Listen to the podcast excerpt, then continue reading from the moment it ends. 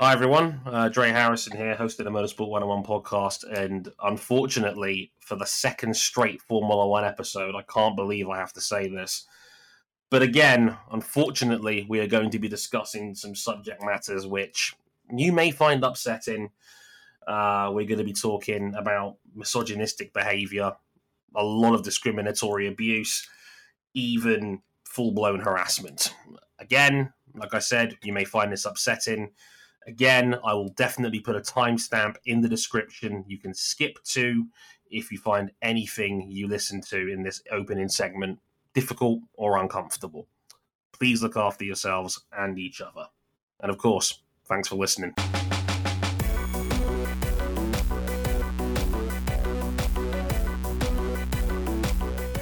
As said before, hi, I'm Dre Harrison. Welcome to episode 379 of Motorsport 101. And uh, I'm joined as ever by RJ O'Connell and Cam Buckley. Say hello for quickly, fellas. Hello, quickly, fellas. I see what you did there. hey, uh, hey, everyone. Um, you know, getting real tired of doing this. Yeah, yeah, me too. Um,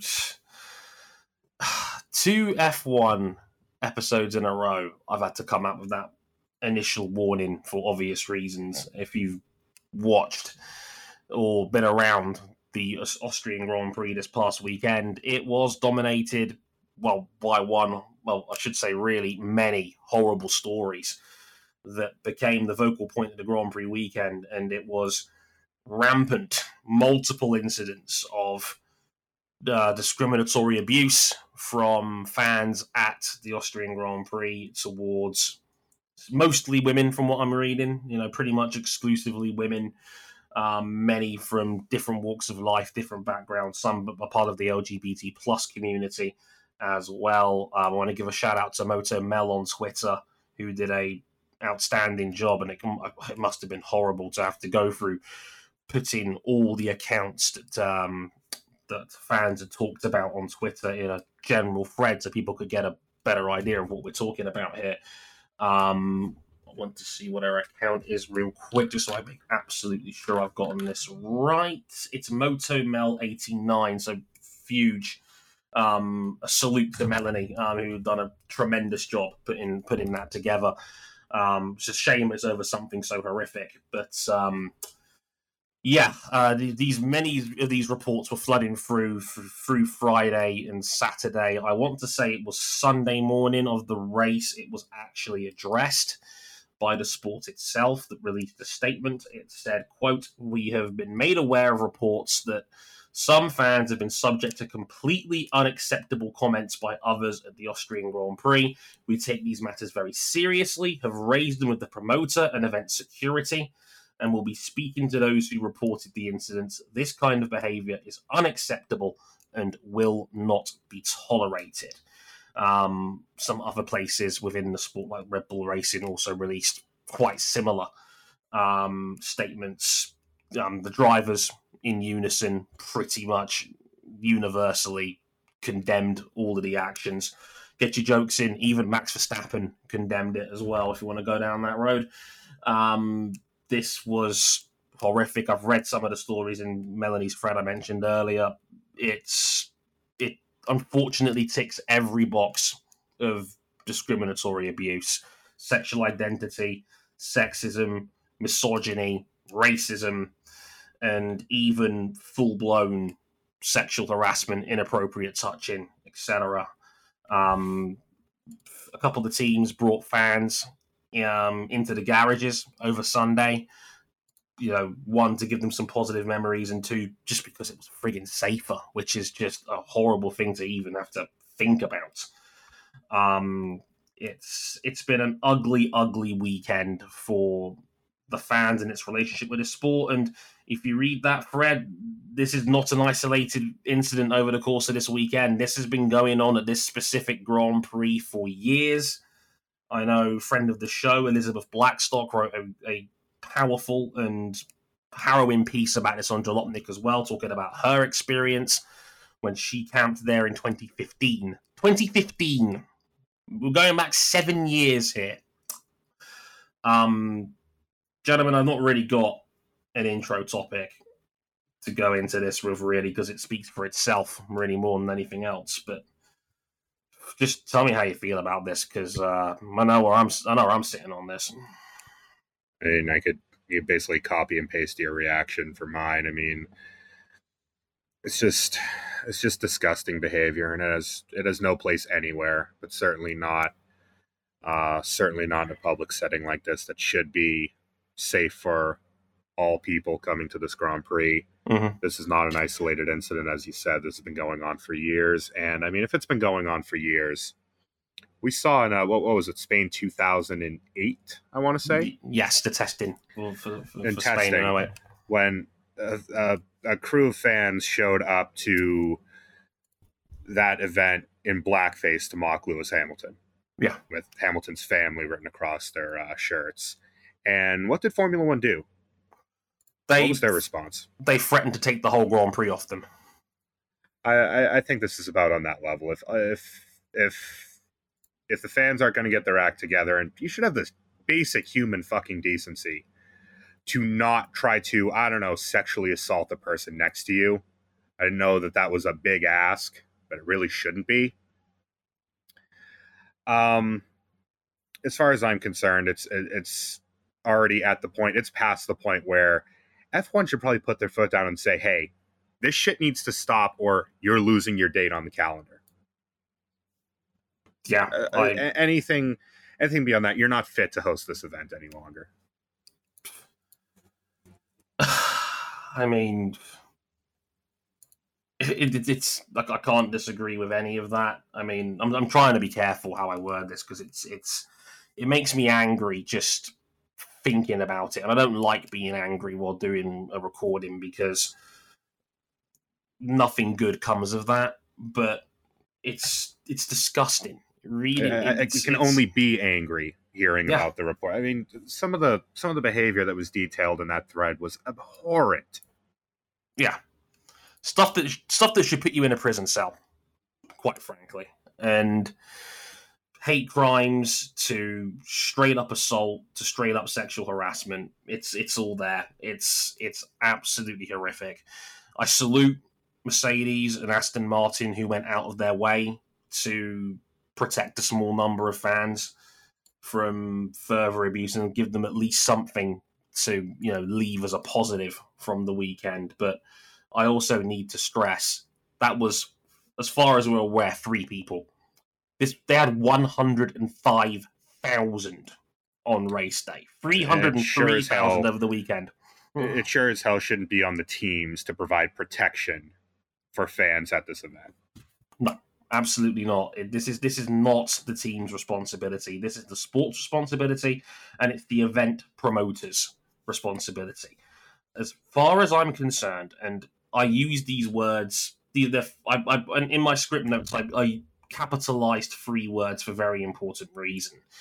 Now, for those guys who don't know, I work in a bookmakers full time. It's a betting shop. If some of you may not know the British term for them, it's the gambling industry is an inherently toxic one. I make no bones about about that. I've never tried to hide that from people. Um, and the key word I always use, as and this is as a license holder, we have the privilege to be able to accept bets, to be able to do what we do. And one of our licensing objectives is to quote, and I'm saying this word for word, to predict to, to protect the young and the vulnerable. We have a duty of care to look after people who we believe have problem gambling habits. It's the exact same principle for any event promoter of any size, from 10 people to 100,000 people. Every single person that walks through that gate and into your event, you as a promoter have a duty of care to make sure every single person that walks through that gate is safe to the best of your ability. This Grand Prix has failed to do that on multiple occasions. And it's horrible that it's taken the year of our Lord 2022. And fortunately, we live in a world that's a lot more open in talking about these issues for us to get to this point. Because I know a lot of this was wrapped under the rug until until this year where it's all just come out a lot of people have had the same experience or similarly awful experiences. And yeah, like the sport needs to pull the promoters to one side and say if this happens again on a large scale level, then you shouldn't have a Grand Prix because you're not doing your jobs properly as a promoter. You know, if if if you're a fan, I mean, the amount of fans that I've heard that have said they will never go to a Formula One race or will never go to the Austrian Grand Prix ever again. That is the ultimate death sentence to this sport. You've put a fan off to the point where they feel that they can never go to one of your Grand Prix. That's shambolic. The, the, the sport should hang its head in shame over comments like that. And I mean, RJ, I mean, how do you feel about it all? I mean, I've not, I've not come to you as much yet. I know I'm trying to be a bit careful because I know you're not 100, percent but yeah, I'm I'm not feeling 100 percent today. But um, I it, with this, I, I, defer to another one of our friends of the program. Hazel Southwell has been a contributor to this program on mm. a hmm. number of occasions, and for the drive this week, she outlined uh, four four things that Formula One can do to improve fan safety races. It starts with fan behavior agreements. There's a tick. There's a there's a sentence on the ticket. Every ticket in motorsport it says motor racing is dangerous, something to that effect. That should also include a statement that harassment of any kind won't be tolerated and you'll be removed from the vet if you do so. But it doesn't stop there. Mm. They it should be simple and easy to report something like this if it happens yeah. and identify who you need to speak to uh, the consequent there should be consequence for this, of course. Absolutely. Up, up to and if you like I said, if you can't enjoy a race without making other people feel uncomfortable and unwelcome, then to quote Toto Wolff, uh, team principal of Mercedes AMG, fuck off. And not just within Formula One, extended beyond the fans and extended beyond Formula One. There is a whistleblowing hotline that was set up a few years ago, but it's only for suspected technical infringements. Mm. I think you could easily expand that to include incidents of harassment and abuse within the paddock, within uh, among spectators. Just any and all of those steps would go a long way to making this a safer place and Formula One has the resources to put those safeguards in, and those those should be taken uh, as swiftly as possible, in my opinion. They could do that tomorrow. Most of those could be implemented in days, and existing existing sports already have them. Yeah, there is no reason why the sport couldn't do that immediately. And yeah, Hazel is absolutely on the money with everything. I saw Tony Cohen Brown on Twitter also come out with a very similar list. Absolutely have the code of conduct. You know, create one. You know, it, it wouldn't take much. It's, it's pretty obvious. Create like, one. Yeah, and, and print it on effect, every ticket. Mm. Absolutely, and do it. Put it on every ticket for every Grand Prix. Yep. And if you can't, uh, if you can't abide by that code of conduct, you don't need to be a part of this fan base. Yeah. Impl- implement a life ban if people are going to act in just absolutely deplorable fashion. I was going to say, like Sebastian Vettel was was the was the one who suggested lifetime bans, and I can one hundred and ten percent agree with him. A lot of this lout culture is very Premier League, Premier League football wise, and I don't know how much of the Premier League my colleagues watch, but trust me, the Premier League has had and it has had an explosion in the last two or three years of hate crimes, discrimination of race, discrimination of sexual identity, um, as well as objects being thrown at players.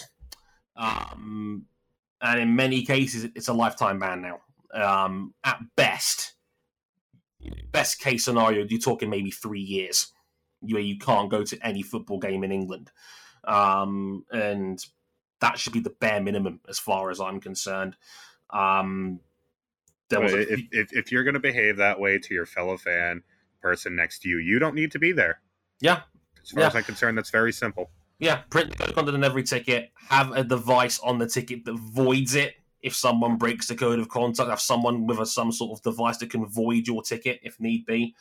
Um, I wouldn't necessarily say train the marshals because I think security is a difficult job, and I don't think that should, that should be on the marshals. But there should be a mandatory amount of security in an area for large grandstands so that someone can handle it if someone acts wrong or acts out of line or something along those lines. Have a part of hospitality be siphoned off for people to be to be protected and know that they're safe. That could be done tomorrow. I'm sure the tracks have got facilities for that. Um, this these are little things. And I said the whistleblower hotline is a fantastic idea. Like that, just have that number on the ticket. Have that number printed and on the well, ticket. You know what?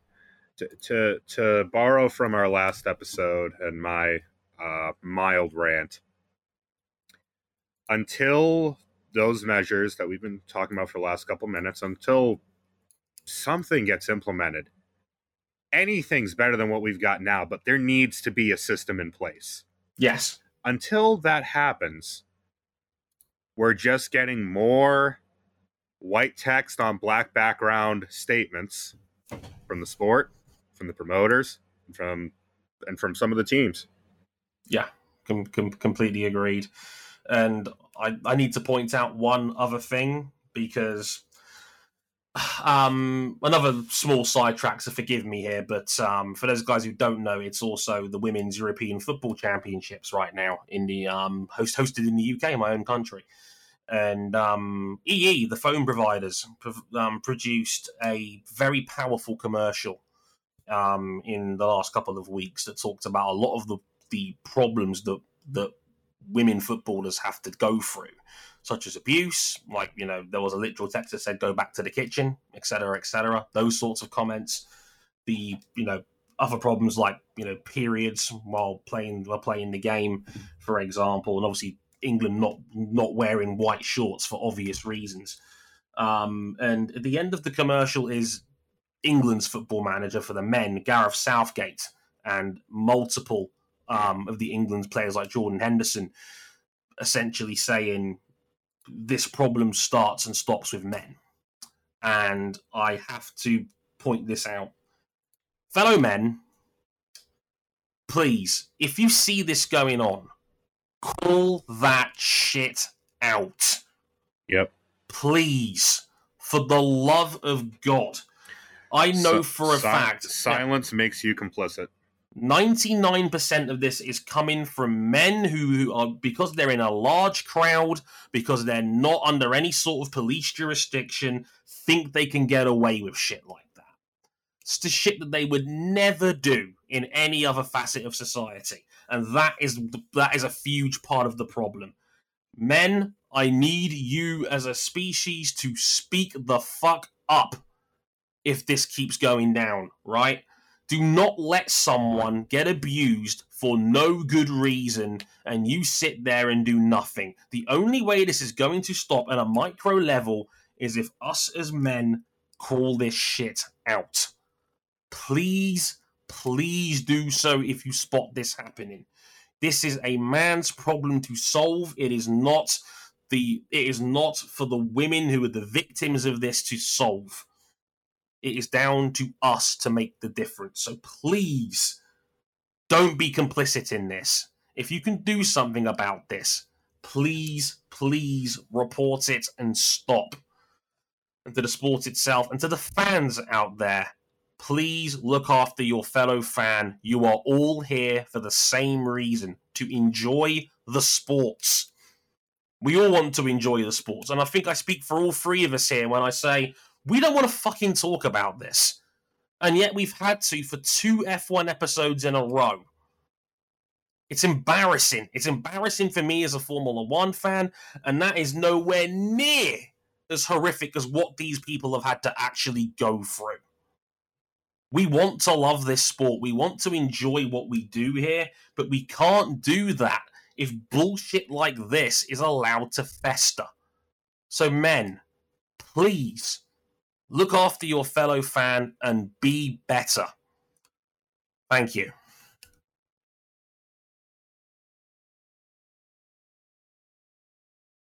this was uh this was an intriguing Austrian Grand Prix weekend. I mean, if you're Ferrari, I don't know how you feel about this one. Really, I mean, Charles Leclerc ran Max Verstappen over pretty much for the entire weekend. Once we got past the sprint, which Max ended up winning, but um, Leclerc was winning reasonably comfortably here until the last five or six laps or so when his throttle was stuck open, but thankfully not by enough to change the outcome. I love how casually that's mentioned. Oh, yeah, his throttle yeah. was like uh, 20, 30% stuck uh, open at yeah. minimum at times. Yeah, but because it wasn't a car breaker, it's like, ah, this this is minor on the Ferrari ski on the Ferrari scale of failure. Ask his teammate because uh, Carlos Sainz was literally coming through towards turn four with 15 laps to go, about to pass Max Verstappen for second place. And what should have been a 1 2 finish for Ferrari on the day, his engine literally detonates. I mean, you know, an engine failure is bad when there is pieces of engine punching holes in the bodywork as they are exiting the block. Yeah. Big fire. Um, big um, fire. I think we watched the pneumatic bottle uh, explode as yep. the car coasted to halt, which basically blew the side pod open. We're burying the lead here. Is that we're also we've also got brand new meme content out of this because oh, yeah. uh, there was a picture captured of Carlos Sainz Jr. looking back from his burning car out of focus, like father, and, like son, right? And, and the first thing one of the people in our Discord server did was edit that to Carlos Sainz Jr. looking back at Carlos Sainz Sr.'s car breaking down on the final 100 meters of the 1998 World Rally Championship season, losing the championship to Tommy Mäkinen. Comedy. Uh, cruel. That is just cruel, but I, I, respect the commitment to the bit, I must say. Um, yeah, that car was rolling down the hill while on fire in the turn four gravel. Oh, he's trying to climb out of it. Yeah, while Sainz is trying to thankfully he had the peace of mind to steer, to change his steering wheel, to put it into the wall essentially, so to stop the car from rolling back down the hill while still on fire, um, which is quite the sentence to say. So, assessing the damage, besides Sainz's power unit almost certainly being a complete write-off, um, Ferrari only gained seven points on Red Bull in Austria if once you include the sprint and the point uh, and the point combinations there. Um, and Charles only gained five points on Verstappen's championship lead because Verstappen had the fastest lap of the race, and he got an extra point gained on Leclerc because he won the sprint. Um, Max's lead has been reduced; it's now 38 points. It's still a reasonably comfortable lead. I mean, gentlemen, how big a missed opportunity was this for the prancing Hans? Sorry, horse, horse yeah, I mean, I, I, mean that's just it. Is that even when they win, and in this weekend, pretty convincing fashion. You know, mm. reliability aside, because um, Max just suffered from extreme tire wear in the cooler conditions of Sunday. Yeah, but it just it's it's the same as uh, it's the same as Silverstone. Ferrari leaves with the winner's trophy. Looked like probably the fastest car on the day. Maybe not so much in Silverstone, but definitely here but they leave us with more questions than answers as to them being really capable of going the distance in a title fight because it probably should have been a more like a 10 point gain on max which doesn't it doesn't sound like a big difference as we saw last year and it's uh interesting finish every yeah. point matters every um, point matters and, not only that it looked like Sainz's engine failure was pretty much a carbon copy of what happened to Charles and Baku yeah. That power unit's probably done. He's probably taking a penalty next race. Oof. And even with Charles, the throttle problems late on, which are costing a good, I think they estimate about half a second a lap. Yeah. What that ends up doing is it costs them the fastest lap point, and it just it it makes it look like even though they had on the day the fastest car, it looks like Ferrari's only barely scraping wins because whatever is on the table, Max will go and rend it out of a weekend. Yeah. It's the one that got me is that this is Charles Leclerc's first win since April 19th. First time on the podium. Yeah. First Since, time he's been uh, on the podium Since Miami. Since Miami. Hmm. First time he's won a race since the Australian Grand Prix on in the middle of April. That was three months ago. Three months ago. Like That's that, just it, it, That's it wild doesn't to me. feel like it, but it, it's, and it does. And like, let's not if you keep if you're keeping score at home. This was the fifth Ferrari mechanical DNF of this season so far. Five. We're halfway through the season. They've had five, and they're guaranteed to take more penalties. Let's say they're averaging they're averaging over a, a mechanical DNF a race. It's crazy. It is absolutely nuts, and I didn't even realize that Charles Leclerc has already gone through six units of his electrics as well. He's- he's- Yeah, so he's got more guaranteed penalties down the line, and it's just e- everywhere you look, the only good things about Ferrari seem to be the actual pace of the car Mm. and the guy in the driver's seat, because everything else about the car, everything else about the team is just still a mess. I was going to say, RJ, is is that it for Carlos Sainz title race? Because he's now Oh, he's he's he's he's just lost twenty five points to his teammate. He When- got that when- first win in the bag. That's that's an achievement for him. I think this title fights. I think it's about done for Carlos Sainz, and Yeah. um, well, at, at least the, the decision for Ferrari to uh, to reinstate team tactics and have Sainz play the facilitating role.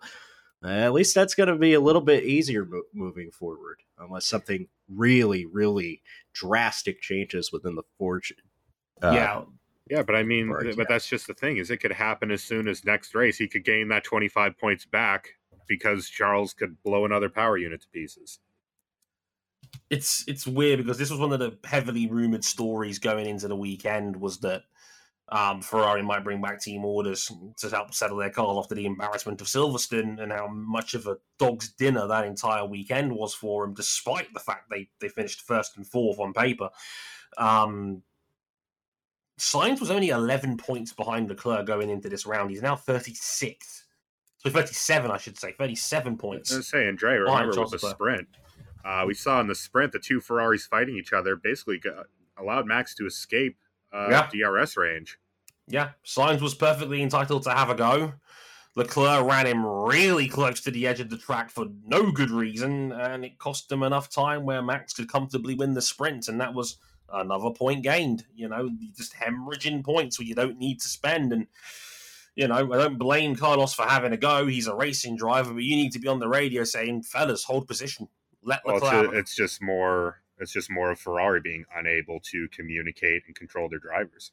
Yeah, and um, just unnecessary actions that have just just, just chipping away at opportunities. Like I said, they, they are running out of rounds to land a big counter blow to Red Bull. Like we're already halfway through the season now. We're eleven rounds down.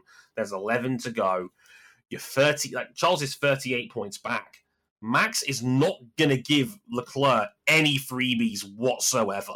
Like they raced hard, and Max did not have a good race car on the day, and he still comfortably finished in second and nearly stole one I again. say, I say, with the thr- if that safety car was one lap shorter after Sainz's engine failure, I don't, I don't know if he necessarily gets past them, but he's close enough to have a go on the final lap. And you know, you know, with Max, he's going to send it. Of course he will. Why, why wouldn't you? And yeah, 19. Yeah, two more Yep. laps of that. Two more laps of that race, and Verstappen's right there. It's he. Uh, look- Verstappen probably wins because uh, where, where Leclerc was having real problems was actually the tight, uh, the tight right hander through turn three.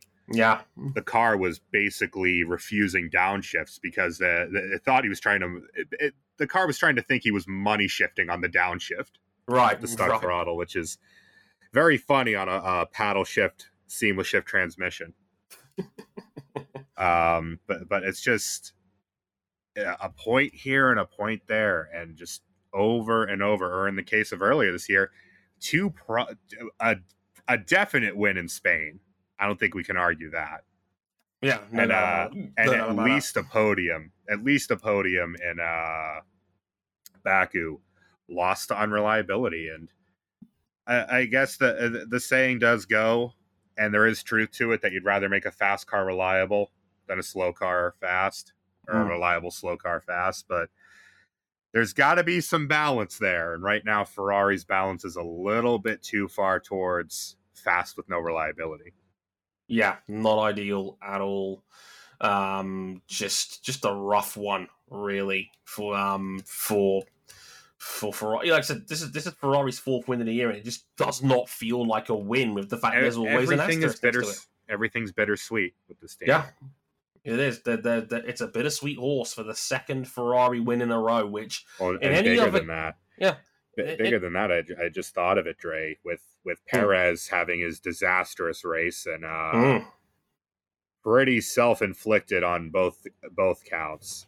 Yeah. uh, both the qualifying and then having to cut through in the sprint, and then uh, the incident with George.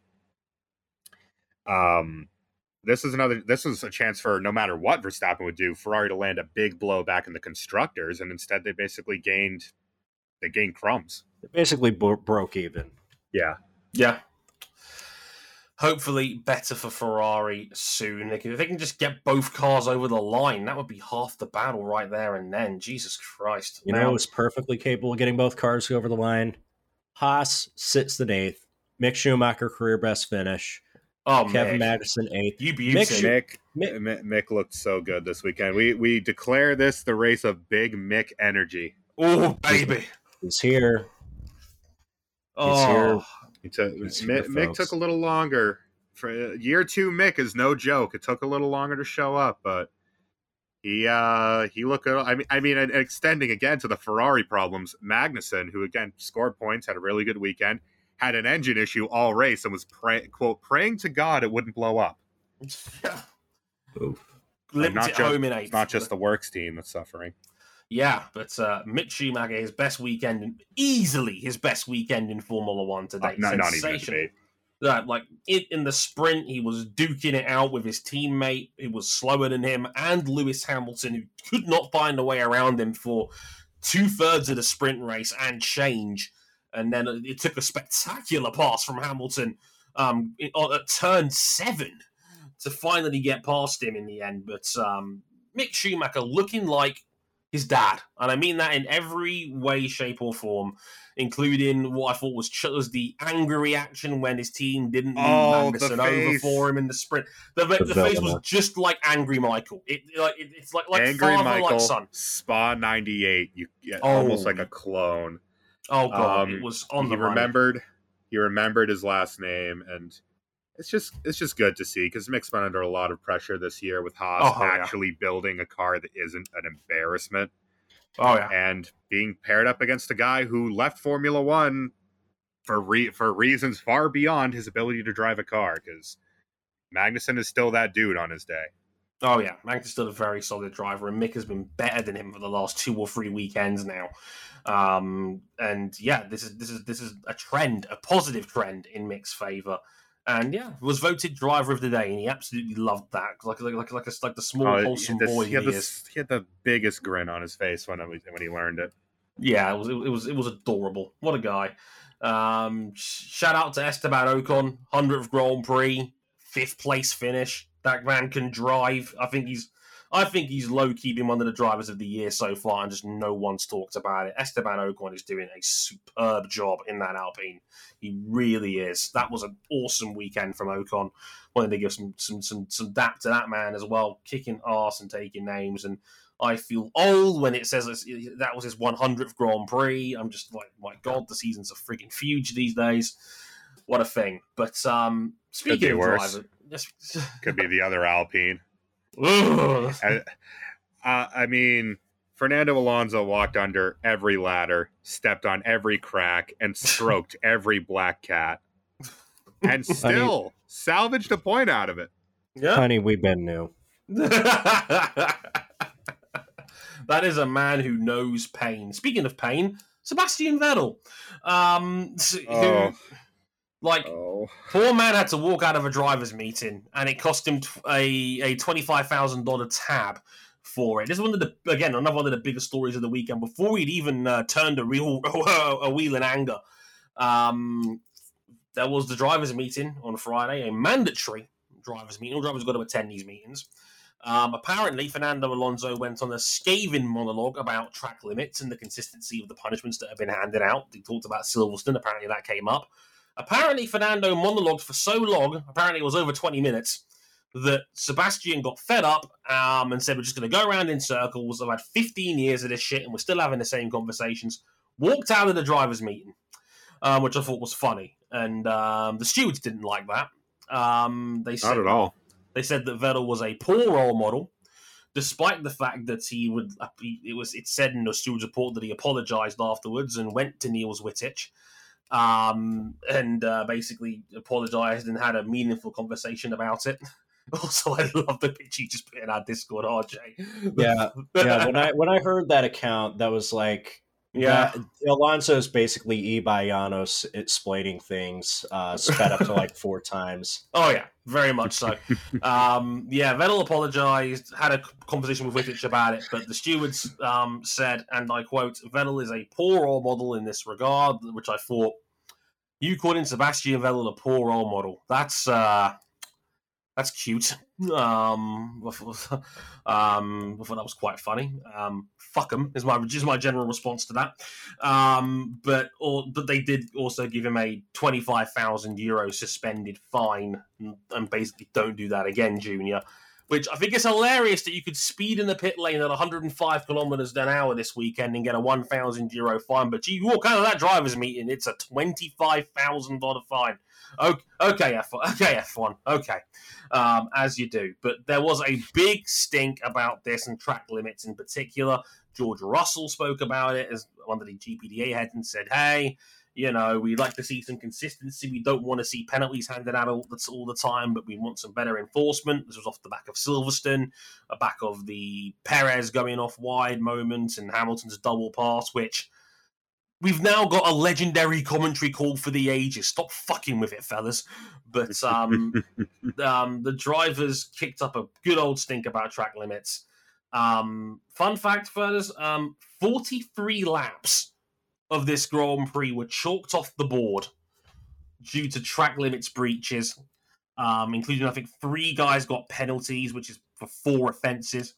Um, Lando Norris, Pierre Gasly, and Sebastian Vettel got his fourth one on the final lap, which I thought was again hilarious. Um, were the, the drivers justified in kicking up a stink about this? Uh, for track limits, not especially.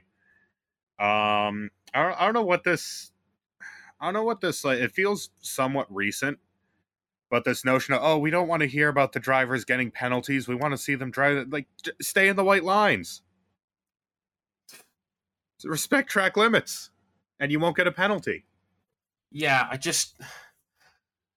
I, I, this is the problem with it being such a driver focused sport when it comes to fandom these days. Like, the drivers can seemingly do no wrong. And if we spend all our time gassing the fuck up about how great these drivers are, why can't they be great enough to simply put four wheels ahead of the white line, or two wheels even, in front of the white line? That's all you need to do. That's all you got to do. Keep two wheels in front of the white line, and it's fine. Which is what I've always said. The real reason is you want these guys to take the piss. You want these guys to race hard. You want them to take the piss with curbs and, and, and go as fast as possible because we like them when they do that. We think it sounds silly when we give track limits penalties out, when in actuality, this is what you guys all wanted, right?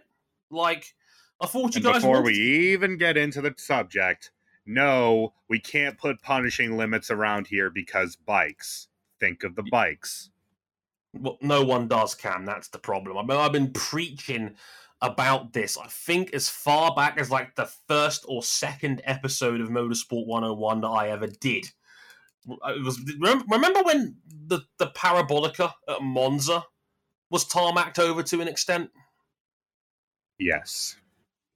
It it it was done not for anything to do with Formula One. It was done because Monza was trying to get a World Superbikes race back there again, and they were told, "Hey, maybe it's a bad idea to have immediate gravel on the edge Yeah. of the track." Yeah, Bikes, you- bikers don't like it, uh, and natural runoff, if done, uh, if not maintained correctly and not spaced out correctly, can wreck cars and it can hurt or kill people. I mean, we However, just saw it last say- race. We just saw Yeah. it last race with with Zhou's car dug in and got launched into the catch fence. Now, with the caveat that if the alternative is sausage curbs at every track, I, I don't even know. Oh, shout there's out gotta- to uh, shout out to the WEC round at Monza. Holy shit! Shout out Oh. to shout out to Henrique Chaves, who's who hit the second uh, chicane and one of the curbs with such force that the initial contact with the curb blew out the passenger side door, and then he went airborne. Thank goodness he walked away from that. Yeah, Mm. thankfully a crash that probably looked worse than it actually was. Nobody but, likes these. Just No, just no. co- just but but but look, if it's, I'd rather take people bitching about penalties than uh, the alternative when you place gravel down and then a biker goes down on it because uh, say the human body isn't designed to be stopped by gravel like a car. No, um, to, to make this point, um, because people don't know this, a lot of people just don't follow bike racing in general. Gravel makes you flip over more. The it it's it will flip your body over more when you're detached from a motorcycle, and when you flip over more, you are far more likely to break a bone or hurt a muscle. Like that, that is why in bike racing, broken collarbones, broken arms, broken wrists, broken legs are not uncommon Worse. uh, or in some cases worse than that, unfortunately. But general rule of thumb over a season, you probably get one of those every other round in MotoGP, um, in one of the classes anyway. Um, tarmac runoff is good because it makes riders slide more and they generally stay where they are from a body shape position, and more often than not, they turn out fine. Um, it's you certainly have a better chance if you slide on tarmac as opposed to getting bluntly stopped by gravel and you flip over and hurt yourself. So that is why we cannot have grass and gravel everywhere because, unfortunately or unfortunately, a lot of F1 tracks are also shared by MotoGP circuits. So please think about that before you start making suggestions about just slapping grass and gravel down and getting a hard on over 80s racing because you feel like it's the good old days where drivers were punished for making mistakes. Cut, stop it. The, s- the You're very silly. Stop being Punishing- silly. the culture of punishing mistakes is going to get somebody seriously hurt if it hasn't already. Um, Yeah, what of, if we? of what course if it has, but I, What I if mean, we, go on, go on, RJ. I was gonna I was gonna pivot over to like because I know we got a little bit of time to talk about uh the Russell and Gasly incidents. Do we Mm. we think it's cool that same basically the same incident, same penalty? Yeah, Yeah, pretty much. I I'm, mean, fine, I'm fine it. uh, I, I would say on lap one, both of them were pushing their luck a little bit, but like if there's a car and you're outside and it's three quarters ahead of you, you, you gotta you, gotta back out if you're on the inside at that point. Yeah, Um, it's basically a carbon copy. Uh, Horner, for as much shit as we give him, actually, it was in pretty humorous about it. Uh, talking about the track record of going around the outside of Max at turn four is not very good. he's uh, a bastard, but man, that was funny. I'm gonna give him that. and, and uh, with the Gasly one, I mean, that was for me that was worse because Vettel Vettel knew the risk involved in that move. He gave Gasly miles of space, and Gasly Yeah. just just blew the corner and took him out. Yeah, yeah. Like And, If you- uh, if you- if you'd I have gone to to say, if you'd have gone to ten on that one, I wouldn't have blamed you. Hmm. yeah, and I have to say, uh, Alpha Tauri has got to be down bad for some upgrades at this point because they were horrible this weekend. I don't know. I, I don't know. Yeah. Yeah, yeah. Um, look, and that's the, it's the start and irony about all this. This is one of the best officiated Grand Prix I've watched in recent times. This, Yeah. if you abuse stewards were- track limits, you, Yeah. it was pretty. It was pretty ironclad. Yeah, like I know some people in my mentions when I mentioned it got a bit picky about it. I I, I generally agree with people that said to me that hey maybe Albon should have been hitting the sprint for the Vettel hit. I don't think it was a massively egregious no call on that one. I was like, They could eh, have taken or leaving a penalty there, but I mean, yeah, fine. Could have said probably the same five second for the other two incidents. I mean, otherwise, Pretty I think it was a little. I think it was a little bit silly that we saw someone uh, get get the run four wheels off treatment in the sprint, and there was no penalty, or, or there was a penalty Mm, after everything that we saw at Silverstone from like five different drivers. yeah, Um, that was my only real problem with the stewarding all weekend. yeah, definitely. Besides that, I think it was a pretty well stewarded race, all things considered. Look, if we're going to rag on officials every two seconds whenever they fuck up, I think it's only fair we give them praise when they do get it right. And I think this, What do you mean? They always get do. it right. I mean, we fired Michael Masi. we solved stewarding. And hey, the man's quit. The man's quit the FIA. He's gone back home to Australia to uh, look up for other opportunities and to spend more time with his family. And Hashtag God's only Michael Masi sacrificed himself so that he could be at home with his wife and his children and his pets. Uh, I would love to see him come on as a pantomime villain referee in some professional wrestling corporation sometime down the line. Uh, That'd be perfect. Oh my god, it's Michael Masi.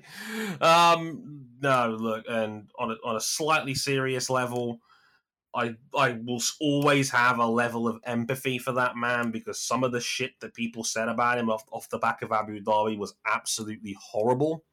And yes, he was he was absolutely responsible for a fair amount of fuck ups that he was rightly criticized for.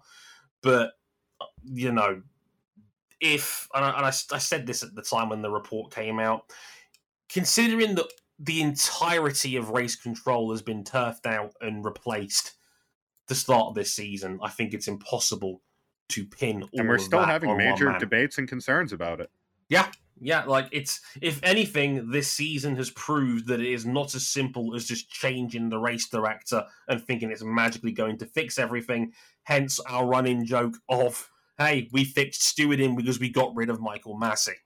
And it's not as simple as that. And I wish people had spent a bit more nuance and time reading the FIA's report into what happened in Abu Dhabi rather than just picking out the words human error on the summary and using it to tarnish Max Verstappen with.